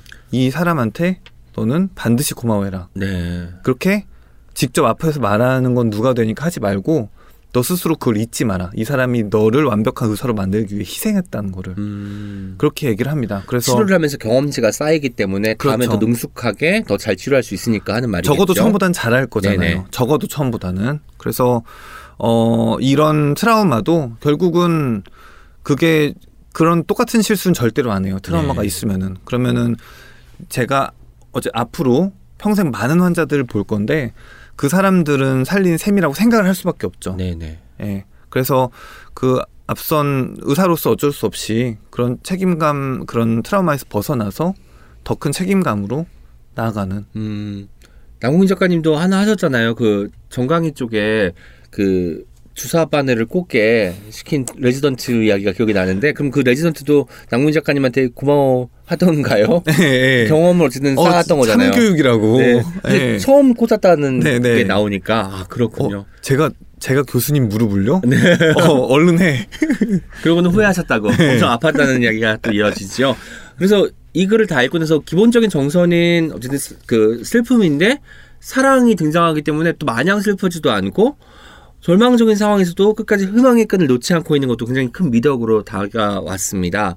그런데 이제 작가님이 지금 네 권의 책을 쓰셨고 그중에 세 권은 팩션 형식의 에세이, 한 권 독서 일기란 말이죠. 근데 제가 알기로는 아까 작가 소개할 때 들려드린 것처럼 시를 좋아하셨고 고대 문학회에서 오랫동안 활동도 하셨으니까 앞으로는 좀 다른 장르의 글도 쓰고 싶어 하실 것 같은데 어떤가요?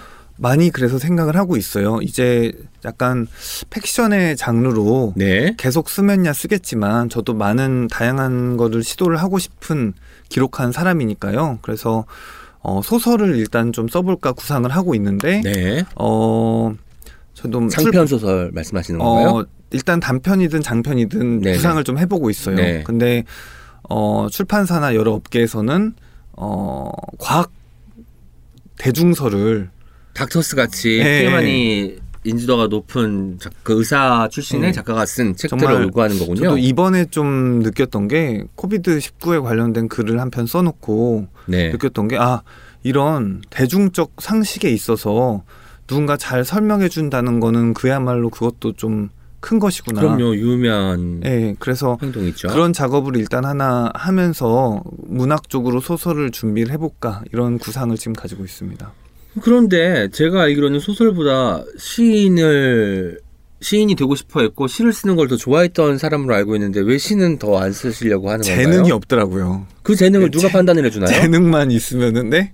재능을 누가 판단해 그게 주던가요? 어쨌든 저는 오랫동안 시의 독자를 했기 때문에 네. 보면은 제가 재능이 있는지 없는지 딱 알 수가 있어요. 근데 딱 봐도 야 아. 이게 얘는 얘는 안 되겠다 다시 태어나지 않으면 그래서 네 그래서 네 그렇지만 뭐 시를. 안 네. 썼지만 뭐 남궁인만의 글쓰기, 남궁인만 할 수 있는 남궁인이 가장 잘할 수 있는 글쓰기를 점점 발견해 나가고 좀 그 글쓰기를 좀 완성해 나가고 있는 제가 느낌이 들거든요. 지금 하고 있는 작업들도 계속해서 해 나가실 예정이죠? 네, 물론입니다. 그렇군요. 올해 또 다른 일들도 많이 하실 것 같은데 하게 될 다른 어떤 구- 구체적인 어떤 계획들이 있는지 듣고 싶네요. 어 일단은 그 제법 안온한 날들이 잘 됐으면 좋겠고요. 잘 되고 있죠 지금. 잘 되고 있는 게 계속되면 잘 되는 거가 되니까 네. 여러분들 많이 계속 사랑해 주시면 될 것 같습니다. 그다음에 그냥 어 그냥 천천히 구상하면서 네. 그냥 제가 할 수 있는 글쓰기를 찾아 나가면서 지내고 싶고요. 그다음에 당장 지금 환란이 환란. 국내에 있으니까 그거 그냥 현장에서 잘 막아서 좀 어서 빨리 이거 지나가고 사람들이 일상을 되찾았으면 좋겠다. 그래서 저는 그때까지는 그냥 사회 구성원으로 좀 조용히 일을 하고 싶다. 네. 그런 생각이 있습니다. 아, 굉장히 믿었고 든든한 다 발언이었던 것 같습니다. 이제 공식 질문 몇 개를 드리도록 하겠습니다. 저희 책이라고 청취자분들께 영업하고 싶은 단 한 권의 책을 소개해 주시는 시간인데요. 어떤 책도 무관하고 대신 절판만 되지 않은 책이면 됩니다. 영업이란 거는 내가 읽고 너무 좋아하기 때문에 추천하고 싶은 책을 의미하는 겁니다. 어떤 책 추천하고 싶으실까요? 어, 저는 최근 3년간 읽은 책 중에 거의 이게 가장 좋았다 네. 정도의 소설이거든요. 소설? 예, 리처드 플래너건의 원북으로 가는 좁은 네, 네. 길이라는 소설이에요. 근데 저는 그 책을 어디 타국에서 읽었는데 네. 그 책이 주인공이 의사예요. 맞아요. 네. 근데 그 아 보셨어요? 네, 저 봤죠. 아 주인공이 의사인데 저는 그 의사의 입장이 너무 크게 공감이 되는 거예요. 음. 그러니까 그 의사는 전쟁에서 자기가 그 부대를 통솔한 역할을 맡아서 맡았기 때문에 나는 속물인지 알고 나는 추악한 사람인지 알매도 불구하고 그 전쟁에 있어서 그렇게 좀 헌신할 수밖에 없었던 네. 거예요. 그 다음에 그 헌신할 수밖에 없었던 나와 지금의 추악한 나를 비교하면서 계속 본인이 슬퍼하고 절규해요. 근데 그 모습이 제가 공감이 많이 됐었고요. 의사로서. 그 다음에 그 문장도 너무 아름다워서 제가 소설가가 앞으로 소설 써서 혹은 뭐 어떤 글을 쓰든지 어떤 글을 써서 이 정도의 책 한 권만 내가 쓸 수 있으면은 나는 죽어도 여한이 없다는 생각까지 들었어요. 음. 이런 글쓰기만 할 수 있으면은. 근데 또 의사가 서술하는 것들이 많이 나와서 네네. 제가 또 왠지 할 수 있을 것 같은 문장들도 좀 보이고 해가지고 네. 저는 어쨌든 최근 3년 이내에 읽었던 책 중에 가장 좋았어요. 그 책이. 어, 예, 어쨌든 그런 책이 있었다는 것은 남궁인의 다음을 기약하게 해준다는 점에서 참 좋아 좋은 것 같고요. 남궁인 작가님이 쓸 소설도 더욱더 기대하게 만드는 대목입니다. 두 번째 공식 질문입니다. 제법 안 오는 날들이 딱 한 권 있다면 누구에게 선물하고 싶으세요? 이건 뭐 어떤 특정 인물을 대라는 게 아니라 어떤 상황을 이야기하시고 이런 상황에 처한 누군가가 읽으면 참 도움이 될 거예요 라고 말하는 답변 순서입니다. 어, 그냥 고된 일과를 하시는 고된 일과를 하고 나서 네. 뭐가 저처럼 네네. 저도 이렇게 고된 일과를 마치고 와서 쓴 글들이 많으니까 네.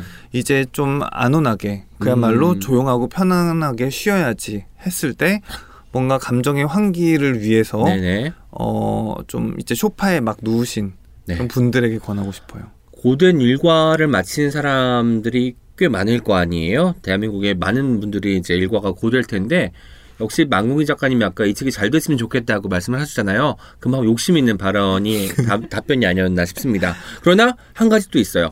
소파가 집에 있어야 됩니다. 저 같은 경우는 소파가 없기 때문에 저는 해당이 안 되는 것으로 판단이 되네요. 네, 세 번째 질문 드리도록 하겠습니다. 만약 다시 태어난다면 그때 꼭 해보고 싶은 직업이 있을까요? 어, 저는 항상 이 답변에 일관된 네. 직업으로 이야기했는데 요리사요. 요리사. 예. 지금도 요리 잘하시잖아요. 지금도 요리 좋아해요. 네네. 예. 저는 제가 밥 한 거 사람들이 먹는 게 너무 얼마나 기쁜지 몰라요. 저는 밥 한 번을 얻어먹지 못했지만 언젠가는 나궁인 작가님이 저와 친분을 더 쌓아서 초대해 주실 거라고 믿어 의심치 않습니다. 전 특히 그런 그런 한식당 같은 거요. 사람들이 네네. 푸짐하게 놓고 먹는 아. 거 있죠. 푸짐하게 차려서 사람들이 그거 막 남김없이 다 먹고 네. 이게 너무 기뻐요. 저는 그 글 써서 사람들이 와 이거 잘 썼다 좋아한다 이 기쁨만큼 되는 것 같아요. 음, 제가 차린 거 사람들이 잘 먹을 때가. 어떤 음식 잘하시는지 궁금하거든요. 어 저 한식 그냥 한식. 일반 한식 뭐 무슨 무슨 제육볶음류 찌개류 아. 뭐 예, 무슨 오삼 불고기류 뭐 예, 김치도 담그고 네, 한식류 잘해요. 한식류. 네, 국수류, 뭐 네. 잔치국수, 뭐 파스타, 뭐 중 중화풍 볶음. 배가 고프니까 갑자기 대화를 나누는데 네. 이 메뉴가 너무 사실적으로 머릿속에 그려지는 그죠. 거예요. 왠지 야, 좀 투박할 것 네. 같잖아요. 제육볶음도 그냥 이미지가 아니라 막 끓고 있는 거가 막 느껴지니까 네, 막 이렇게 배고파지는. 것 네. 같습니다. 네, 요리사가 된 남궁인 작가님도 굉장히 기대가 되고 사실 이거는 다음 생이 아니고 이번 생에서도 충분히 달성하실 수 있을 것 같습니다. 나중에 이제 혹시 의사 은퇴를 하시고 난 다음에도 요리는 할 수 있잖아요. 그렇기 네. 때문에 그때도 기억 기대를 해봐도 될 것 같고요. 저는 실제로 이 답변을 예상치 못했습니다. 난 남- 저는 남궁인 작가님께서 가수라고 하실 줄 알았어요. 제가 남궁인 작가님 사실 여러분 아시다시피 악기도 잘 다루고 그리고 운동도 잘하시고 요리도 잘하시는데 제가 노래방에 가본 사람으로서 아 내가 남궁이보다 잘하는 게 있구나. 나도 노래를 못하지만 나보다 더 못하는 사람이 있네라고 발견했던 게 남궁인 작가님이고 저는 항상 그리고 이런 질문인데 답변을 저는 가수가 되겠다고 해요. 노래를 못하기 때문에 다음 생에선 노래 잘해가지고 사람들한테 뭔가 신금을 울리고 박수를 받고 싶은 이런 마음 때문에 가수가 꿈인데 남궁민 작가님 요리사 말해서 이 사람은 거짓말하는 것 같은데 이런 느낌이 들었거든요. 가수의 아니, 꿈은 없나요? 가수 그 노래를 잘하는 인생 자체가 떠오르지가 않아요. 아 너무 철저히 노래를 못한 인생으로 살아서 그거를 꿈꿀 수도 없어요. 그래서 상상도 안 가요. 그래서 다시 태어나도 못할 것 같아요. 그거는. 그래도 남궁민 작가님이 신시사이저를 다루시잖아요. 악기를 다루다 보니까 박자는 정확합니다. 음정 이슈가 있어서 그렇지. 박자는 제가 더 문제가 많고요. 아무튼 저희 둘이 노래방에 가서 같이 노래 한 노래를 하나 부른다 하면 그 노래는 모든 사람을 웃게 만들 수 있다는 장점이 있다는 거죠. 딱 시작하자마자 동시에 다. 그러니까요. 동시에 다 웃어. 그니까요. 아, 마지막으로 오늘 책이라웃 오은의 옹기종기에 출연한 소감과 함께 청취자분들께 인사 말씀 부탁드릴게요. 네, 제가 사실은 이번에 책을 낸 이유가 오은의 옹기종기에 출연하기 위해서 아니, 그러면 김한의 네네. 책노을파에서 섭외를 했으면 거절했을 건가요? 그럼 또 그렇게 말했겠죠 반대로 어떻게 또 그렇게 말해요 역시 유연한 사람입니다. 유연하게 말해야죠 사람이 네. 네. 네, 이번 책을 낸 이유가 여기 와서 앉아서 네. 예, 이 독자 여러분들 만나기 위해서니까 어 그만큼 뜻깊었고 좋았고 또 이렇게 예, 편안한 자리였던 것 같아요. 음. 저도 친분이 있지만 오늘 남궁인 작가님의 새로운 면모를 많이 발견한 것 같아서 더없이 귀중한 시간이었습니다. 남궁인 작가님의 앞으로 행복 기대하도록 하겠습니다. 오늘 다시 한번 책이라웃 나와주셔서 감사합니다. 네, 감사합니다. Check it out, check it out, check it out, check it out, check it out, check it out, check it out, check. Check it out, check it out, check it out, check it out, check it out, check it out, check it out, check it out, check it out. 우리 몸의 설계는 실제로 사랑을 나누기에 최적화되어 있다.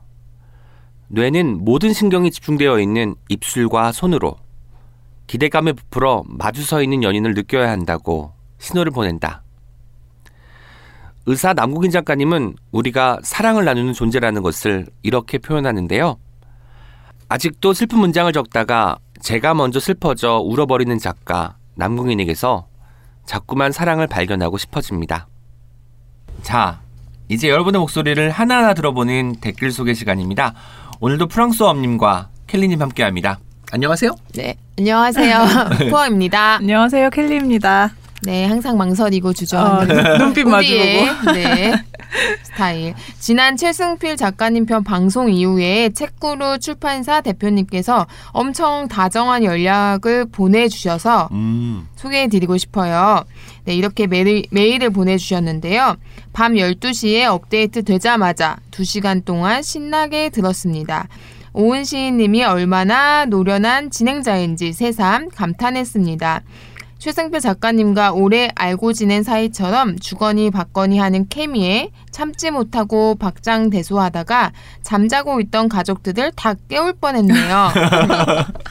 대본 내용과 구성도 알차고 가려웠던 구석도 팍팍 긁어주시고 공부머니 독서법 제목 때문에 거리감을 느끼셨던 분들께도 이 책의 진짜 모습이 잘 전달될 것 같아요. 감사하고 또 감사드립니다. 앞으로도 책이라우 청취자로 더 열심히 응원하겠습니다.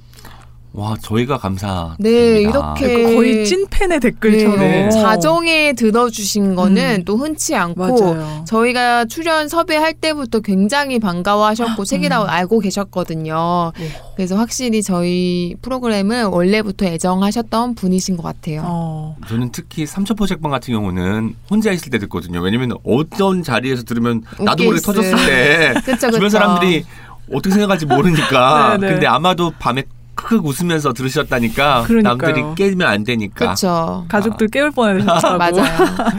감사합니다. 자, 이제 댓글 소개하겠습니다. 유튜브에 댓글부터 소개해 드릴게요. 최정민님께서 남겨주셨어요. 이 책 워낙 유명해서 알고 있었는데 작가님이 직접 설명해 주시니까 영광이네요. 아들이랑 같이 보고 있어요. wow. 남겨주셨고요. 효과가 네. 두 배겠네요. 그러니까요. 이현숙님 남겨주셨습니다. 디즈님 덕분에 독서의 즐거움을 다시 알게 되었습니다. 디즈님 고정. 네, 양준일 작가님 때문에 제가 생긴 별명이잖아요. 네. 많이 많은 분들이 아직도 디즈님이라고 불러주시는 것 같습니다. 네. 네, 그리고 팟빵에서 더 베리 앨리스님께서 남겨주셨습니다. 오늘 에피소드 들으면서 잡채를 완성했습니다.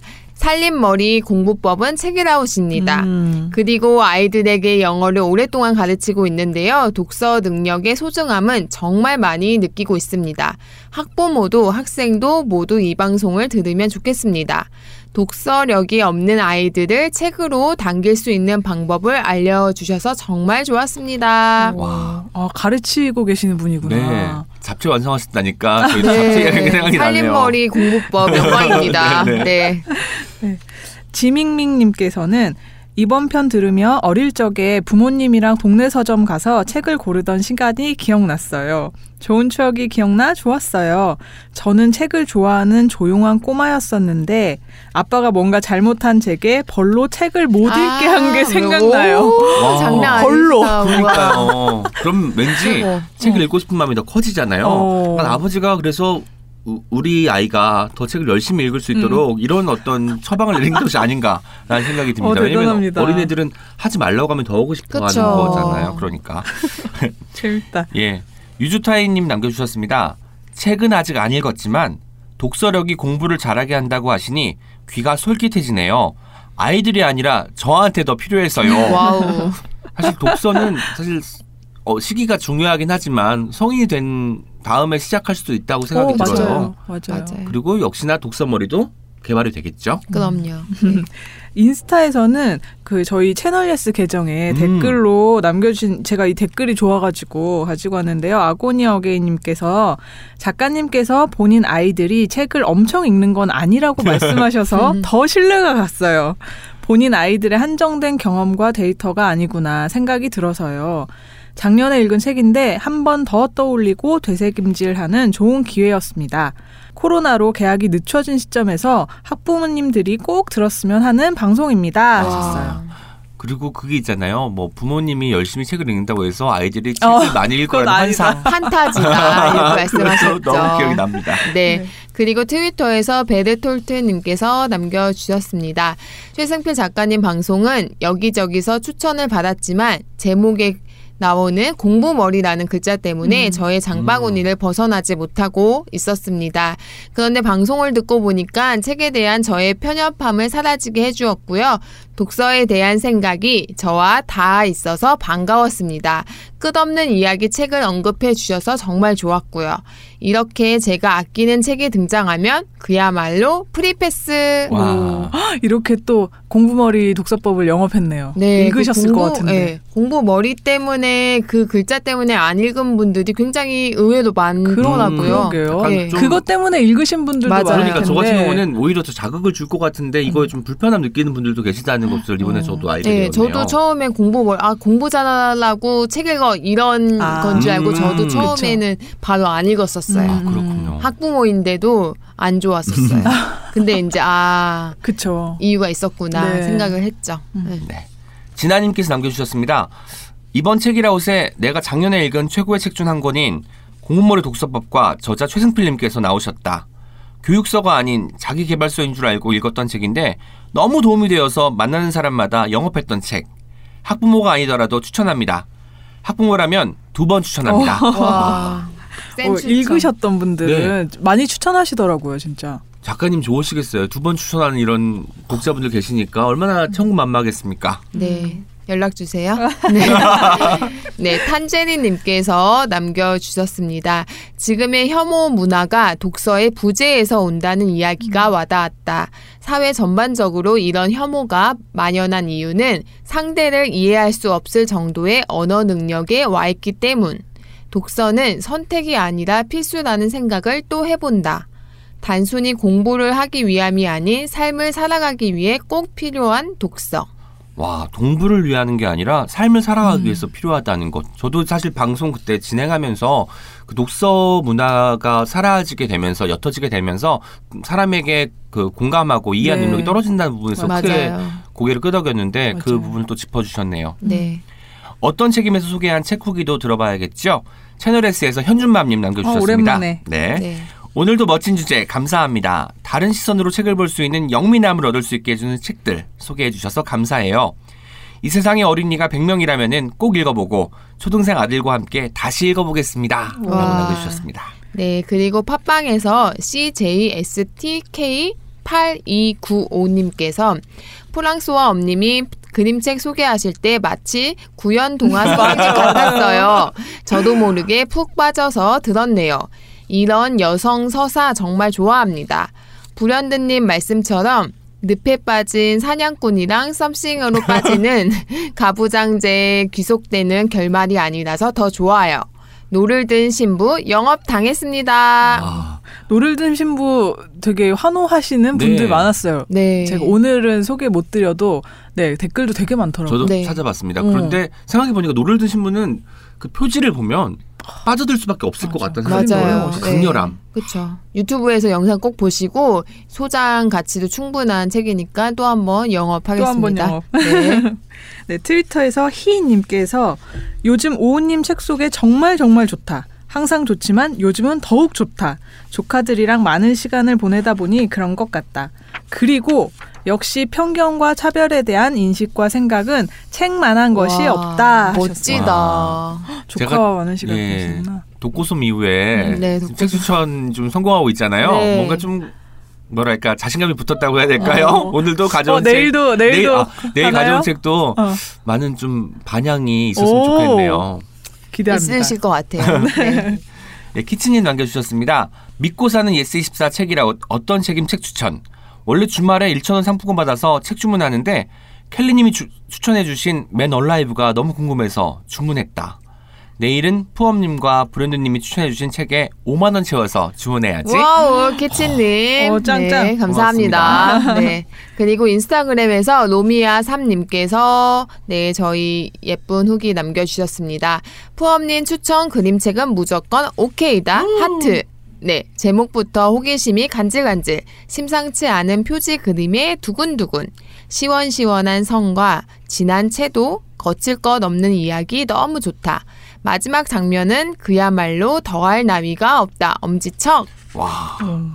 마지막 장면. 네, 역시 그림책 좋아하시는 청취자 분이셔서 더욱더 반갑게 들어주신 것 같아요. 푸엄님 추천 그림책 무조건 오케이래요. 아, 감사합니다. 어, 진짜. 노미안, 예, 전, 네, 특별히 제게 소중한 청취자이십니다.